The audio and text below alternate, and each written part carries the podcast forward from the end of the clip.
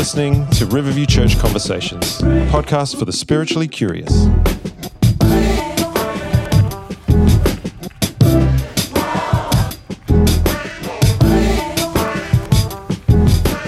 Welcome to the Riverview Church podcast, everyone. Thanks for joining us. My name is Reese Michelle, and I am here with my buddy Ryan Gagler. That's me. How you going, Reese? Surviving? Yeah, I'm I'm okay. I'm I'm feeling quite nervous about today's chat in a good way, Ah, not a bad way, but I'm I'm anticipating it. Very good. Now, I thought, Reese, I'd, as always, just ask you a nice uh, little icebreaker question. If you uh, find yourself at the local deli, if we have any of those around anymore, and you walk up to the Chupa Chup stand, what flavor are you going to pick? Oh, it depends. It really depends. I would probably go for the strawberries and cream Wow. or the cola flavor. Yeah, cola's but you my know, guy. like I have problems with Chupa Chups because I always end up with a bleeding tongue. you know how they you get the little hole and it gets Yeah, sharp and yeah. you know.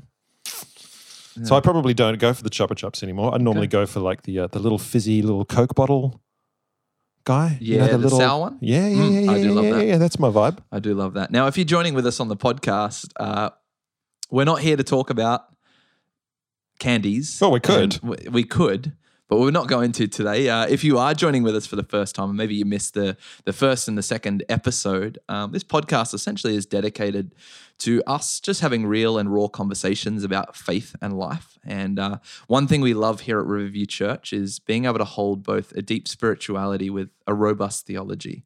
And so we're people who are spiritually curious and, and want to um, reconcile both heart and mind as we follow Jesus. And so we're committed to having some robust conversations uh, wherever they take us, ask some big questions. Now, we're not going to provide any um, maps for life. But we'll we'll talk we'll talk about the the route in which we're on anyway. Circuitous route. And uh, we're excited by the conversation we're about to embark on and a little bit nervous because we've got a heavy hitter coming in. And uh, we are going to be talking around the topic of lament. Lament. It's not something we say a huge amount, it's not a topic we talk a huge amount about either. No. Um, and we're really interested just to, to unpack what lament is. It's not just I'm lamenting the lack of Chupa Chups right now. No. It's more than that, isn't it? No, well, it, it seemingly from my reading, and, and we're going to find out a little bit more later. Uh, but from my reading, it's it's a, a practice in order Mm, um, okay. that we do. Okay. And you know, you look at the the Psalms, and about one third of the Psalms are, are laments. They are people bearing truth and their honest words before God. And I think we were just quite interested because we find ourselves in a unique space of life at the moment. Um, and there are a lot of feelings and a lot of realities that maybe are different to those in which we assume they would look like. You know, um, maybe people have lost their job, people um, had holidays planned, people, you know, Mm. s- small things and large things. And um, if we're really honest, some of those things are frustrating. And um, so I'm really excited by this conversation for us to just dive deep into lament and um, see what comes out the other side. Yes. Our our heavy hitter of the day. Mm. I'm feeling slightly like a bit of a um, weakling on the academic Yeah. front compared to our our our guest today. Yeah, and our guest today is uh, none other than Professor Rikk Watts. Now, um, for many of you, you might not be familiar with that name. Um, fortunately for me, when I was studying at Regent College in Vancouver, I was able to sit in um, Rikk a couple of Rikk's classes. And uh, before I kind of give you his credentials, I think I, I'd just love to share that um, Rikk is a guy that personally I've been extremely inspired by because uh, Rikk demonstrates that kind of um, holding of heart and mind that we're, we've been talking about this ability to hold in tension both a deep spirituality and a passion with a robust theology. And being able to sit in some of his classes i was greatly encouraged by the passion he uh, showed but also just the, the amazing understanding of, of god's word and we're really excited to be joined uh, by him today now rikk is the dean of theology at alphacrucis college um, as i mentioned he previously worked at regent college in vancouver for over 20 years Not Regent College in Perth. no, not Vic Park's Regent College, but he could work there if he wanted. I'm sure he could. Mm. Now, he's a highly regarded biblical scholar. Um, he has particular emphasis on the Gospel of Mark, on Isaiah. And uh, my favorite is his emphasis and his focus on the New Testament's use of Old Testament scriptures. So, how our New Testament authors, um, like our gospel writers or Paul, um, understood the Old Testament and used that in their writing. Um, so, Rikk comes with a great deal of experience, a great deal of passion, um, and a great deal of wisdom. So, enjoy this.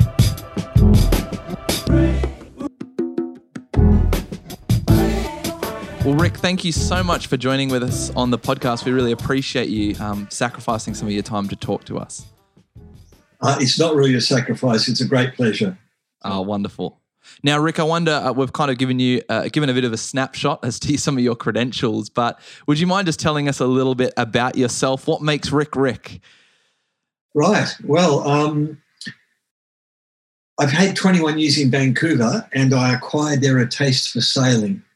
Hmm. So I just deeply love sailing when I can do it, and uh, that's coastal sailing, 31 footers, you know, the monohulls. Love that mm. very much. Uh, where we live now in Sydney, it's a wonderful little third generation Italian immigrant community. Mm. So great restaurants, great coffee, mm. just all the stuff. I mean, I love Italian stuff, but there's some wonderful um, Thai restaurants nearby. I think a Korean one. So we're really happy. It's just mm, gorgeous, and I love walking on beaches. And you know, you if you've travelled the world, you know Australia has some of the best beaches by far. Mm.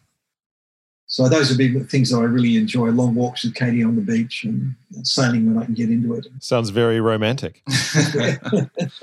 now, Rikk, I wonder if you could just tell us a little bit as well about how you came to know the love of Christ. Um, a little bit about your story. Well, it was in fact about sixty years ago. 68 this year, so there's a secret out there. uh, I was, I recall it very clearly actually. I'd been drawing aeroplanes. I later became an aeronautical engineer, so that love never really went away. Mm. And it was an evening service at uh, one of these early Pentecostal churches. We had some visiting speaker from somewhere. I'm drawing planes. Uh, the altar call comes up, and for some reason, I just suddenly I'm aware of what's going on. And, uh, you know, my dad was standing and, and I was eight years old.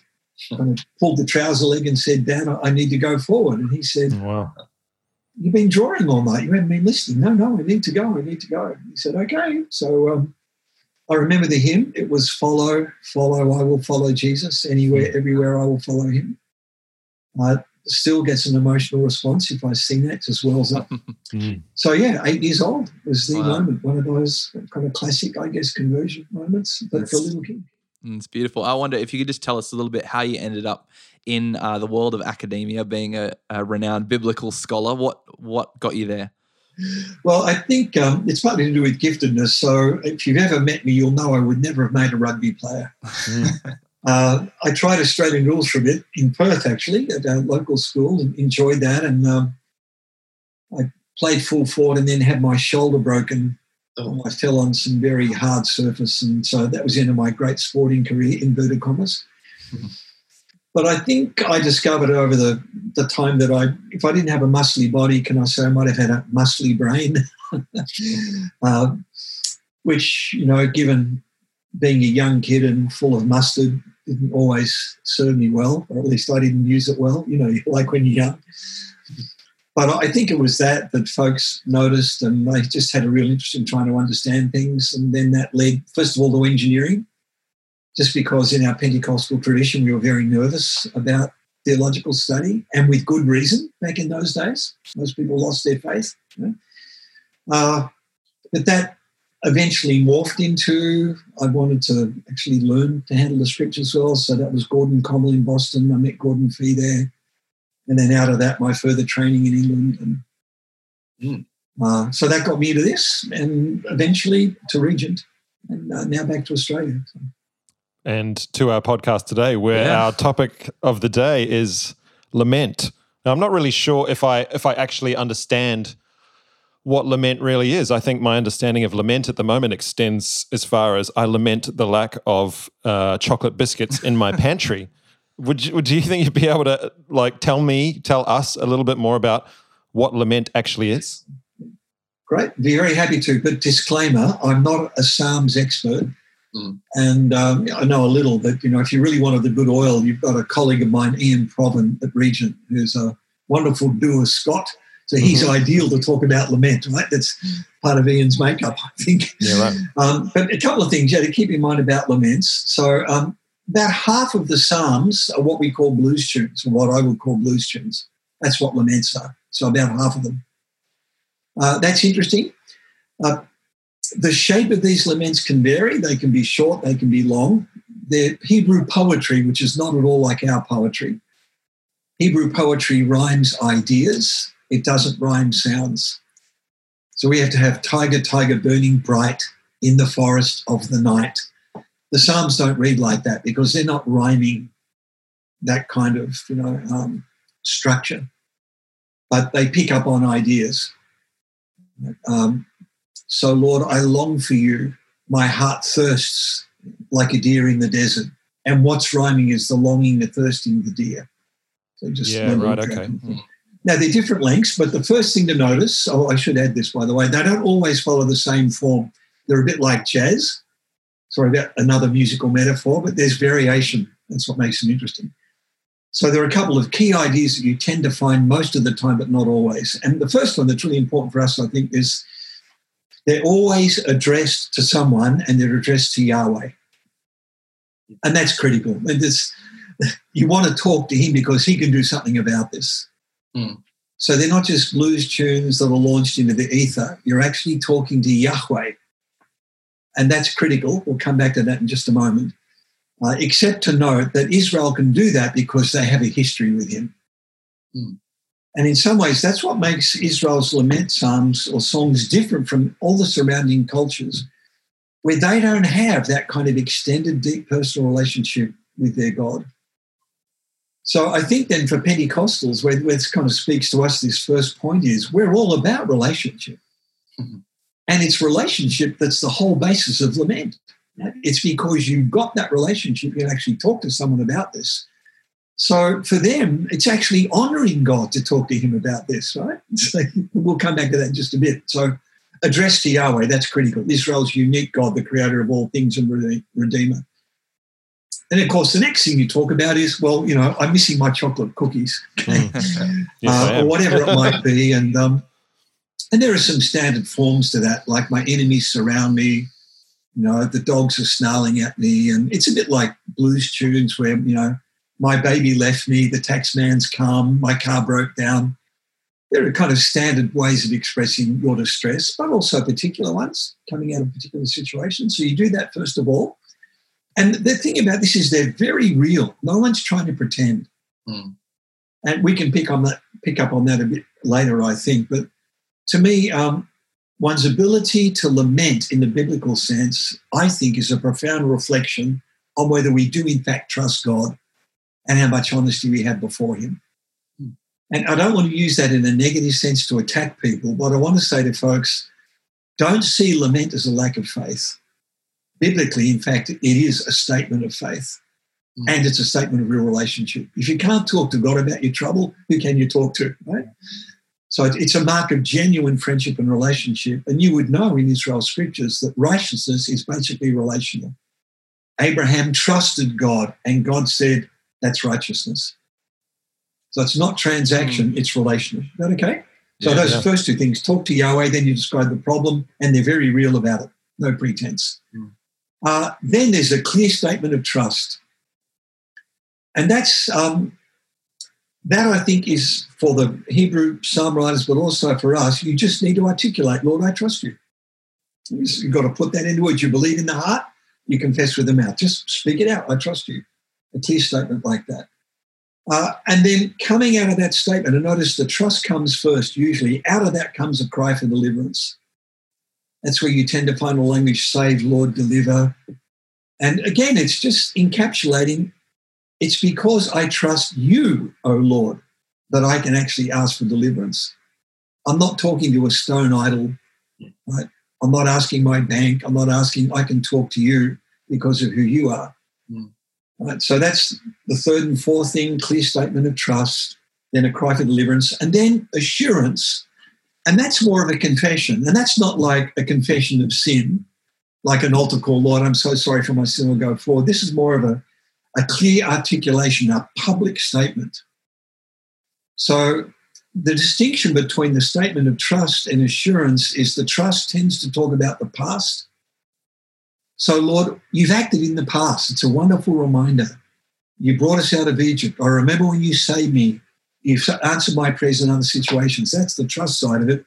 Then the assurance comes, and because of this past faithfulness, and because of your power, because you've created the Redeemer, then I have assurance of the future. Can you see that? So mm. trust tends to be more about the past, and then the assurance has more to do with the future. And then out of that comes praise. And interestingly, the praise is not for typically the specific deliverance you've asked for. Right, so, Lord, um, it's not a praise. Thank you for those cookies that are coming. the praise is more in terms of you are the creator. There is no one like you.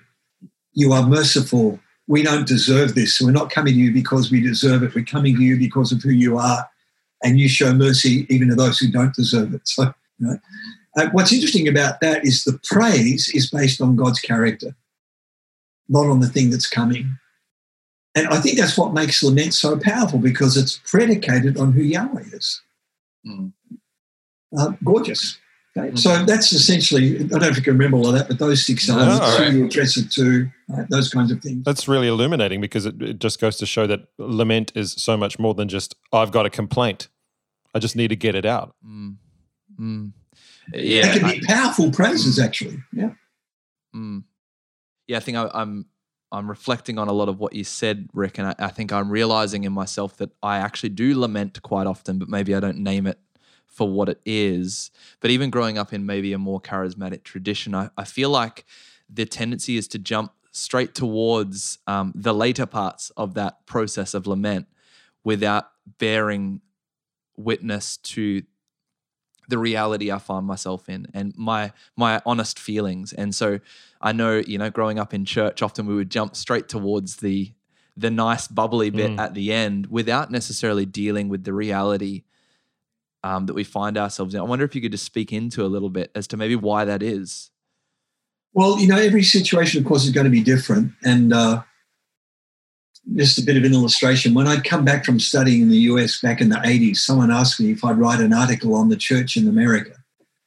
And I didn't say it to them, but I thought um, the only reason you could possibly ask that question is because you have no idea, which is why you're asking. Hmm. But there is no single the church in America. the US is almost like 14 different countries. and they don't follow state borders either. Right? So just having had that experience, I'm very careful about talking about the Americans. Yeah. And I'm very careful about talking about the church. Mm. There are more people in the church in the United States. You know, this is an incredibly diverse body of people, mm. all kinds of different expressions. So um, when I want to give, when I begin now to give some idea of why I think this might happen, you need to know that's profoundly limited by mm. my personal experience. Yes. And you want to take it with that very large grain of salt, consequently. Um, so in, I think in terms of my reflection on our Pentecostal origins, um, in some ways we're a movement that came out of a time when people thought God wasn't doing much. We were primarily a missionary movement. Right? And so I don't know if you know that, but a lot of the early tongue speakers came out of the Christian Missionary Alliance, and what they were asking for was God would give them the gift of Mandarin before they went to China. Oh, wow. Hmm. Very motivated by mission. And of course, you had in that revival movements in the US where you know the God's Spirit would be present.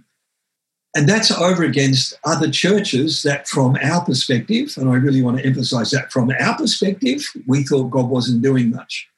Hmm. And I think with that kind of perspective, you could see why there'd be a bit of a, a reticence to talk about things that weren't going well. Hmm. And then add to that that the Spirit is about power, and that's true. Whenever the Spirit turns up in Scripture, things happen. The recovery of praying for people for healing in a way that maybe folks hadn't. So I think for all of those kinds of reasons, whether we're really aware of it or not, and I'm really working hard at this because I don't want this to be condemnation. Mm, yeah. I'm not trying to point the finger at anyone. That doesn't really help. I think it's just helping helping us to understand where we've come from. Mm. And so, for some of us, we might even sense that it would be a lack of faith to talk to God about these things. And so, what I want to say to people is it's actually not Mm. The fact that you can talk to God about these things is a great statement of faith. And Mm. uh, you can talk about how right now my situation really does stink and it's awful and it's painful. But the reason I can be so blunt and honest about that is because the God I'm talking to is the one who can really change things and holding those two things together. So I think that's maybe one of the reasons why we, we don't talk about it. Um, and I think perhaps too, um, two other quick things I'll say. One has to do with in the Pentecostal movement, you do have this idea of um, the f- declaration of faith and a statement that's not that is seen as unbelief. Hmm. Uh, I kind of understand where that's coming from, but I think if we're not careful, it can lead to profound dishonesty. A culture of dishonesty. Not that people are being intentional Hmm. about that, but you know, we, okay, we just want to make sure we're people of faith, but then you end up not being able to tell the truth about every situation you're in. Mm. And uh, this is going to sound like a very broad statement here, but I do think, you know, as a Pentecostal in our movement, I think sometimes we have a very, it's difficult for us to tell each other the truth, I would say, based on my experience. Mm. And I've been wrestling with that over the last few years. And I think part of that has to do with everything's got to be great. You've got to start with awesome and work up. And I just think, I don't think that's biblical. And I know we want to be biblical. So let's let that go. Mm. It's not it. And then maybe the second point there would be, well, doesn't Jesus make a real difference? Isn't the gospel meant to change things? And for that reason, I think, well, that means everything must be great. All of my prayers have to be answered. But as uh, our local pastor said recently in Romans 8, right, um, he talks about God working through all things. And the point is, Christians don't get um, you know, a get out of suffering free card Yeah. like a Christian monopoly. Yeah. Uh, we actually do go through all things. We don't get a pass on any of that. And as Paul talks about what that means, what God's working in all things is not that all of my investments are going to keep going up. Mm. Is not that I'll never be in a difficult financial situation. It's not that I might never be healed. What comes out of it is what God, God does is form Christ in us. That's the great glory that He's doing. And Mm. I think that's the difference Jesus makes. There's a much greater emphasis on God forming Christ in us, our hope of glory. Mm. And maybe I'd, I'd want to reframe maybe Christian laments along that line of what's actually happening in all of this that God will bring us through. But the focus is not necessarily on me as Job getting all my flocks back. The focus is on actually God being formed in me, in, in Christ. And that's our hope of glory. So, I suppose what you're saying is that lament does require vulnerability and honesty. And this the, the thought that I have might not be solely limited to the times that we live in now, but in modern times we certainly like things to be efficient and elegant and uh, with a certain amount of scale in modern churches comes um, uh, organization and we like things to be a certain way to roll out um, in an orderly fashion, and maybe we don't have the appetite to be dealing with the lament broadly. I mean, maybe we do, maybe we don't. I'm not sure. I mean, I, if I can think about um, the the number of church services that I've been in that are um, very uplifting, and but they're all uplifting. And if everything's uplifting, is it uplifting? You know. And, and again, you know, I, I think you're absolutely right. And it's important to notice, I think there's only one lament psalm that doesn't finish on a high note of praise, just the one. And we could maybe talk about why that might be. But the vast majority are all to do with a reaffirmation of God's character. Hmm. And he's the one in whom our trust should be. And I, you know, it's, if I have questions about worship sometimes, and I don't want to get involved in the worship wars, um, I don't want to get, you know, I just, uh, I was talking to a group of people recently in a different setting, and some comments had been made, and I, I couldn't really, I maybe should have restrained myself. But I said to the guys, you know, you've got to stop bashing the church. First of all, we're part of it. Jesus loves it. It's not perfect. It was never promised to be. Hmm. But if that becomes our focus, we're not going to actually come into life. So I just want to frame everything I'm saying is I'm not after anybody here, Yeah. right? I'm not Yeah. gunning for anyone. Um, I think I'm interested more in so what can we do better? And I think one of the things we can do better is just keep remember our faith is in Jesus. And he's the one who's conquered death. Right? God was present in him. And so that uplifting bit is really, really important. It really is. Mm. I think I want to say to people talking about how bad things can be now does not counteract that. Yeah, well. Especially if it's done in the light of the very reason I can talk to you about this, Lord, the very reason I can be vulnerable is because it's not about my strength. It's about you.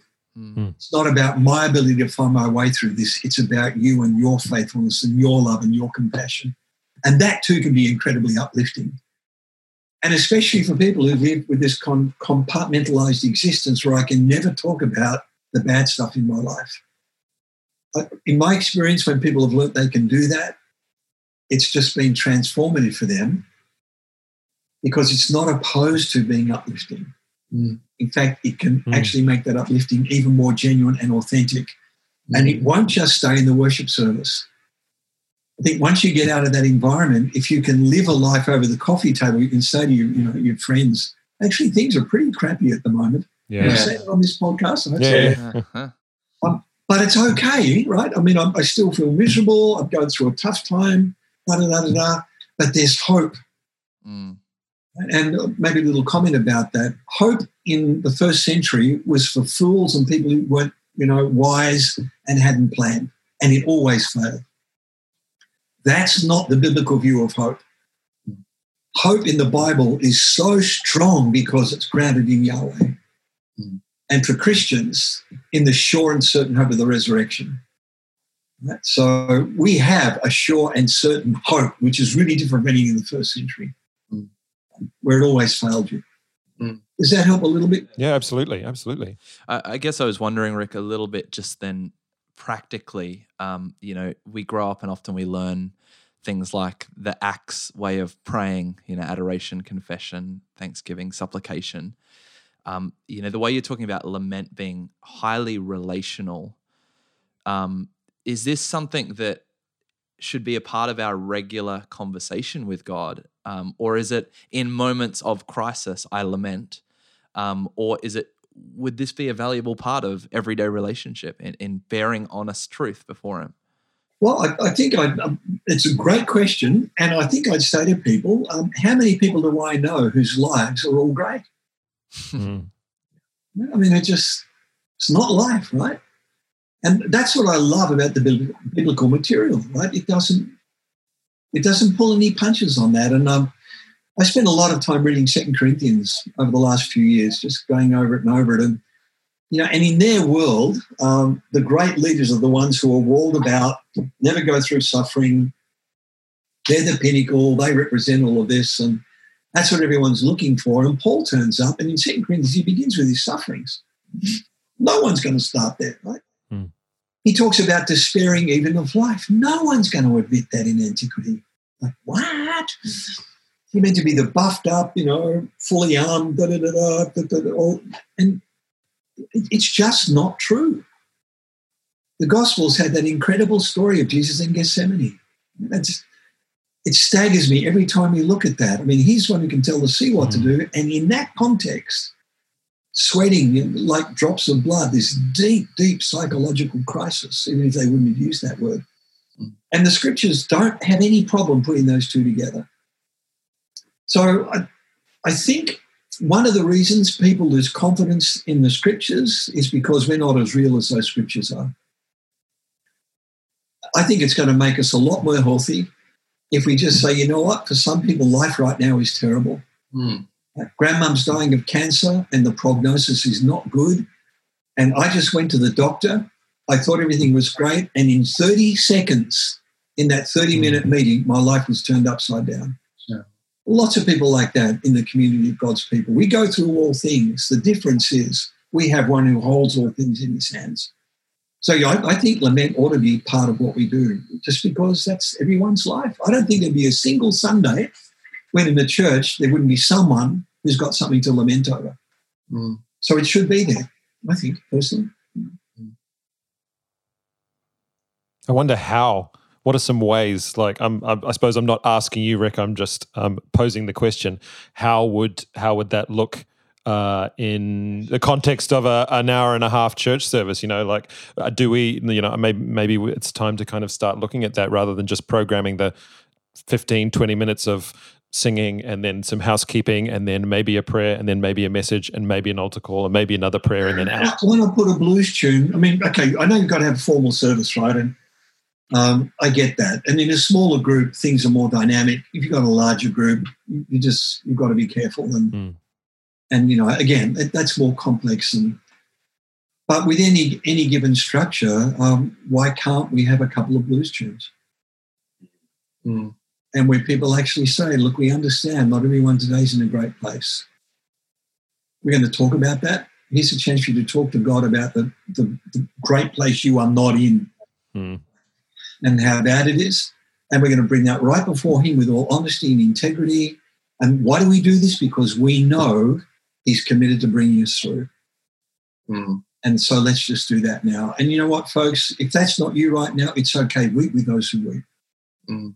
Just show that sense of communal solidarity. Yeah. I find it encouraging because uh, part of what it seems like lament in a biblical framework is the recognition that we haven't been promised that everything's onwards and upwards and the best is yet to come and all of those things. It's not that that's not true, but we're more than anything being promised that he's going to be present with us in whatever may come our way, um, be up or down. Well, I just, I mean, you look at the trajectory of the lives of people in Scripture, and you know, and life just seems to get messier as they go mm. on. Uh, and you know, Paul, I mean, he dies in this, ends up in this stinking Roman prison. Oh, well, I love Second Timothy, right? He just He's invested all his time in these churches in the East, Asia Minor, modern day Turkey. They don't want to know him. Hmm. He's poured out his life. They don't want to know him, right? And even at his trial, everyone abandons him except for one or two. And, uh, you know, it's not guaranteed it's going to work out in this life. God's never promised that. Hmm. But, you know, as Gordon Fee used to say, you know, 2,000 years later, people call their sons and daughters Paul and Pauline, and their dogs they call Nero who won. Mm-hmm. Yeah, well. Right? And, it, and Paul got that. It's bigger than his life, right? Where he is, it looks like it's falling apart. And he says to Timothy, one guy you can talk to. You, th- you think that's all you've got after a life of ministry? But God has a bigger perspective. There's yeah. 2,000 years to play out, at least, yet. Yeah. Right? And now more people own Jesus than any other figure in the world, right? And, you know, um, I think what I love about this is I can talk about who I am, but the thing that makes a lament work is to realize it's bigger than who I am.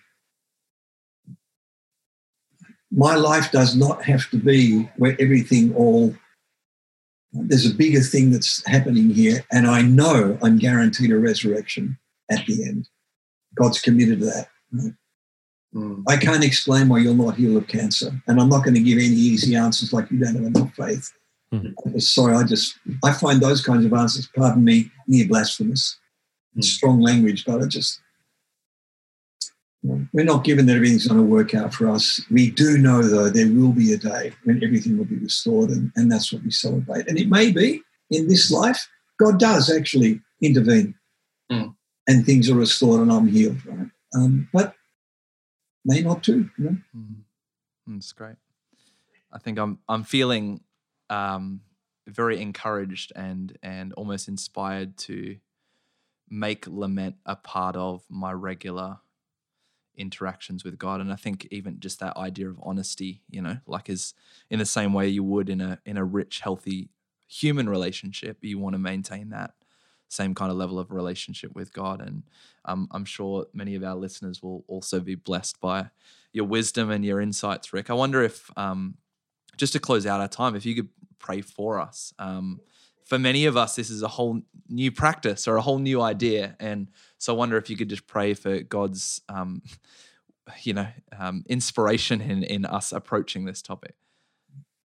Well, um, Lord, we do thank you that we can actually address you. That's an extraordinary gift, and Paul says we can boldly approach the throne of grace an idea almost unheard of. No one would approach a throne because there's terrible risk involved, but because of your deep love for us and the love that you embodied. Um, The God who's willing to die naked on the cross for us is not about to play fast and loose with our lives. So, Lord, we thank you that we can come to you. Uh, we just pray for all of us, Lord. Um, some of us struggling greater degrees, others less. But folks who listen to this podcast, there might be some folks who are, in fact, facing terminal cancer. Uh, maybe they're facing losing their job and they've got a large mortgage. Um, I just heard from a friend, he's facing the end of his marriage and just how tough all of that is. And Lord, and all of this you know, and you know exactly what we're feeling. And it's just, it's such a gift to know that even though we might not be able to see a way through this, that we can trust you. We can trust the God who laid down his life for us. And so we want to bring all of that to you. And, and Lord, all of this in the end is it's not so much about us. We want to become authentic people. We want to know life. But actually, that never happens independently of you. So, Father, we pray that all of this will take up and reorient towards you, and you are seen no more clearly than in Jesus. And so we just bring this back to you, Lord. Uh, you are the Lord of all life. And you're the one who can give us this basis for a sure and certain hope of the life of the world to come. So, Father, work through us, we pray, um, in all things, that Christ might be formed in us, because Him in us is our great hope of glory. And that glory is that wonderful world of the life, world of the life to come, um, where we'll know you face to face and be in your presence. So, bless us, we pray. And uh, Lord, I just pray for all the folks who've been listening I pray you protect them from any nonsense that I've spoken and the good mm-hmm. stuff. I pray that that will take root in their lives and give rise to a rich, rich harvest of righteousness in Jesus' strong name, who loved us and gave himself for us. Amen. Amen.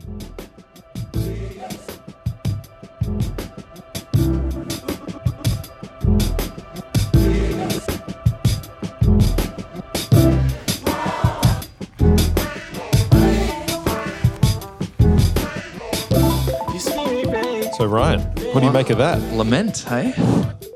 Yeah, I'm. Um, yeah, I, f- I found that really encouraging. Weirdly enough, talking about lament.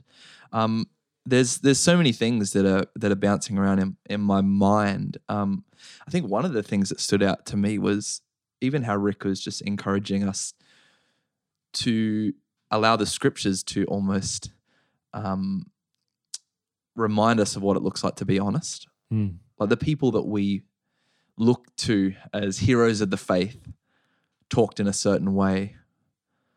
Um, yet i talk in such a different way. Yeah. Um, yeah i think that just that idea of honesty and vulnerability um, is really encouraging and and challenging because I, I think to myself in, in the depth of relationship like rikk was talking about where you can have moments of honesty and transparency and and bear the truth that you're feeling. Like I, I've been challenged by the way I approach God. Um, you know, like am I am I being honest before mm. him all the time, or do I kind of just suppress that frustration yeah. or that that lament um, before him? Yeah, yeah. I think for me, the notion that it's it's a lot more than just a complaint my mm. tendency is to understand it. I mm. have understood it that way. Mm. I have this gripe. Ah, put it out there. Yeah. And yeah. there is a degree of catharsis through I'm having a bad time or I'm struggling with this or this is not great for me. There is a degree of catharsis in this, in that, but it's not really um, complete or it's not all there is. That through the through your complaint, through bringing, through relationship, through bringing your complaint to God, through, um, I suppose, going through the process holistically, mm, mm. there is there's a pathway to hope and assurance rather mm. than just ah, this sucks, yeah, and that's all there is. And so that's a challenge for me because I'm. That's about as far as it has gone historically for me. This is mm. not great, and oh well. Yeah, and, and I find that interesting, even just that language you use there, that the pathway, like lament is almost like this pathway that we walk through that um, enables our thanksgiving and our praise, which is many of the other Psalms, um, have more value and, and meaning. Kind of like you were saying, if if everything's just um, at, at top level and it's always there, well, is anything? Mm. you know, and and I think it's the the honesty and the the truth in lament is what gives greater meaning to the praise and to the thanksgiving.